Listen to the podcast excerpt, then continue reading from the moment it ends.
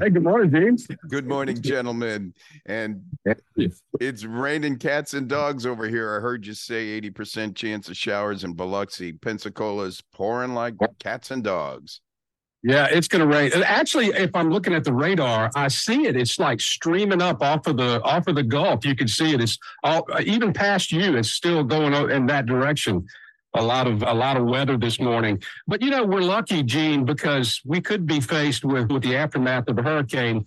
And some parts of, of your area did over in the Big Bend of Florida. Have you heard any, anything going on over there? Yeah, proud of Governor DeSantis. He's done a great job managing this hurricane. Florida's in its very structure and nature of operations with emergency services does a great job in, in disaster recovery and remediation after storms we're pretty well prepared over here. In fact, Michael, that's how you and I first met a decade ago when you were in government and I was in government. We were swapping resources to protect the Gulf Coast. And I was always fond of that starting point in our, our relationship.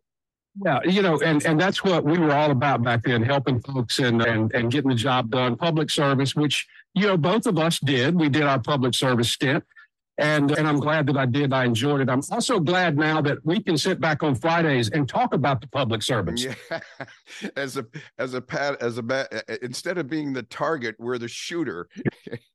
so speaking of that, let me may I have your permission to go off a little bit this morning? Oh, move First on. of all, before I start this past week, folks, this guy named Michael Pohl and Jill, Jill Pohl had a wonderful anniversary. Happy birthday. Happy, happy anniversary to both of them good people, good friends, and hell of a lot of contribution they've given to the community.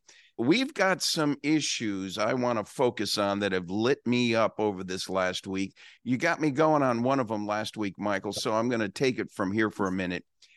Okay. This past week, President Biden, oh, I have trouble even saying that, signed off on a proposal to have to, to present to Congress to request additional funding for a new vaccine.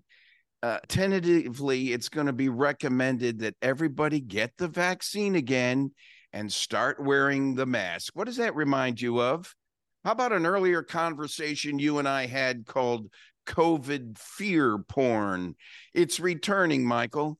COVID vaccinations, the lockdowns, and the consequences. Is there no small coincidence? This is gearing up to the timing of another election. This doctor who's disappeared into the sunset, hopefully he still has his life intact, but I don't know for how long. This Dr. Mengele Fauci, who has turned out to be who hmm. has turned out to be nothing short of a perpetrator of a medical fraud, both with the pharmaceuticals on one end, the World Health Organization on another end, and you and me, the citizens and the citizens of the world, on another end. Why, this Chinese American who was just arrested for the shooting up in Chapel Hill at a medical facility on Chapel Hill, University of North Carolina, I think, the was an individual who came from the Wuhan lab in China. And right. here he is in a PhD program in Chapel Hill, North Carolina. The perpetration of the indoctrination is concerning me on that level. And here's why it's happening. We have a government that we we we chastise this guy named Joe Biden, but I think he's the tip of the iceberg and behind him lies uh, not only a dozen lies, but a, a, a, a system run by Democrats who are lawyers. I'll come mm-hmm. back to that point in a minute. Biden's lies are piling up and they're endless. He brags about a law school of academic scholarship. He that's a lie he had a rank at his graduation of 76 in a class of 85. He wasn't in the top 10%. The New York Times says there's no evidence of his claims in his civil rights events that he brags about supporting. In fact, the opposite's true. He was seen with some characters who were strongly supporting slavery. And right. Biden watched the Pittsburgh Bridge collapse. That's what he said. That was a lie. And he claimed he drove an 18 wheeler. Can you imagine that? That wasn't well, a lie. I think if I think if he weren't president, he'd probably be a good 18 wheeler driver. He he may have to plan on that if he can know which the difference between left and right in his movement.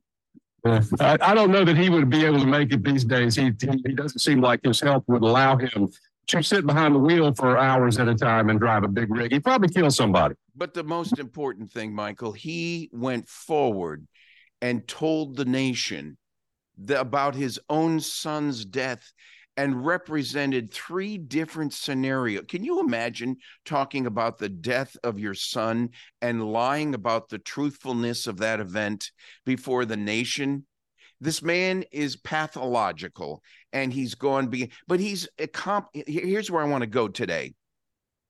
The Democrats, every Democrat presidential nominee since 1984 went to law school although Gore did not graduate. Joe Biden, by no surprise, was at the bottom of his class. And every Democrat vice presidential nominee since 1976, except for Lloyd Bentsen, went to law school.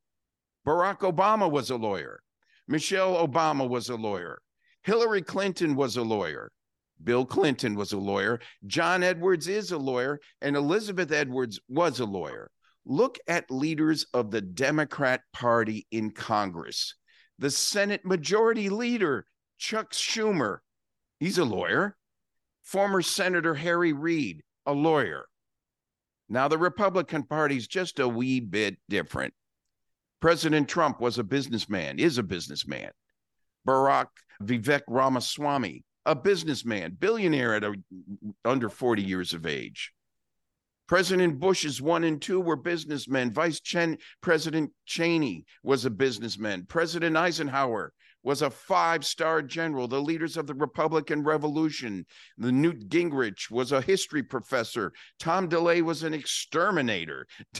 Dick Armey was an economist. Ex House Minority Leader John Boner, Bonner was a, a plastics manufacturer. Former Senate Majority Leader Bill Frist was a heart surgeon. Who was the last president who was a lawyer? Gerald Ford, who left office 31 years ago, who barely won the Republican Party nomination, sitting as president and running a- against actor who? Actor Ronald Reagan in 1976. The Republican Party is made up of real people doing real work who are often the targets of lawyers. This is very interesting. I've never thought about it this way before.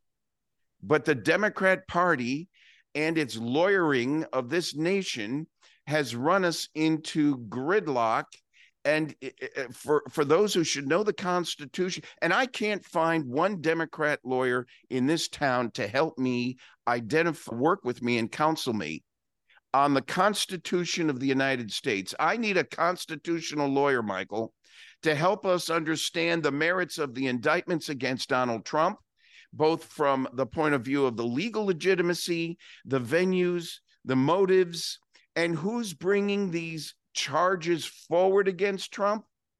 Democrat appointed DAs and lawyers who admitted when they were even if they were running for the post that they were out to get Trump. Now, well, if exactly. we don't see the hidden, well, if we don't see what's in plain sight, then there's we're doing something wrong. We need these folks to stay focused on the narrow practice of law. That's fine. But it's an awful way to govern the nation. When politicians, as lawyers, begin to view some Americans as clients and other Americans as opposing parties, then the role of the legal system in our lives is becoming all too consuming. Oh, I'll call my lawyer and get some help working through that. How about some calling your brain out of, of out of retirement and start thinking about the word common sense before we call our lawyer? How about our own responsibilities for our own be- behaviors? We're not all litigants in some vast society of class action suits. We are citizens of a republic. that promises you and me a great deal of freedom from laws, from courts, and from lawyers. We're drowning in the laws, Michael, and perhaps we need to change this focus about the Democrat. When I said to you in a few episodes prior, let's look at the Democrat Party that I think before the end of the next election in 2024, we may see a meltdown of the Democrat Party as we know it today. It's the lawyers that are causing it to melt regardless who the political candidate is. We need an enema on this legal system, not uh, uh as a concept or a methodology of how we govern. Our forefathers weren't all lawyers; they did it from scratch and then went back to the farm and worked to complete their day's chores. So true.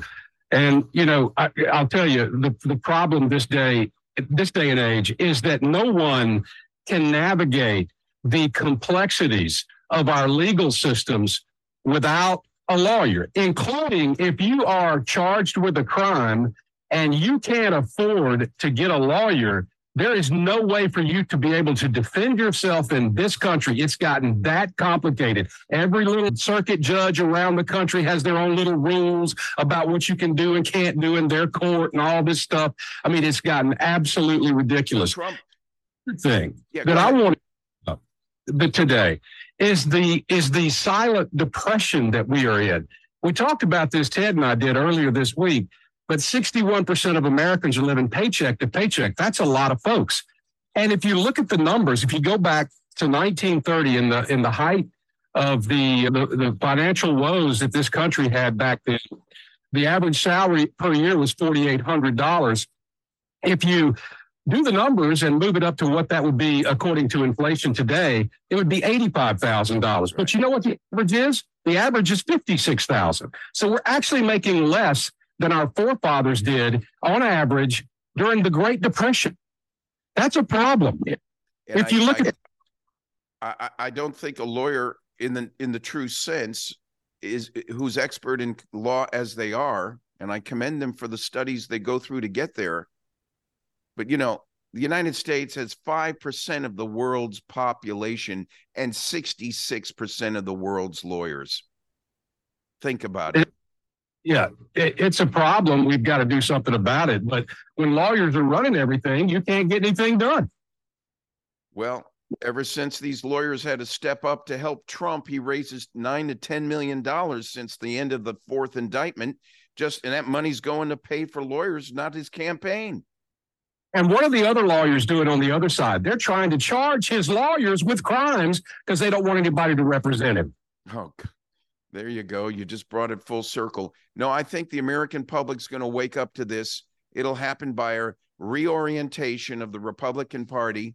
My sorrows go out to Mitch McConnell, Dianne Feinstein, and the rest who are suffering, not to mention the big boss, Big Joey, baby but they they they they're all they're all failing and if we need some sort of rules in place to make sure their cognition that they're on their game to represent us they made a big stink these lawyers about Donald Trump being on his game mentally his mental acuity proved to be 100% on target and now look what we've got which just goes to show you whatever democrats are accusing you of doing they're actually doing themselves right look in the mirror boys all right. We'll see you next time. Thanks, Gene. Thank you.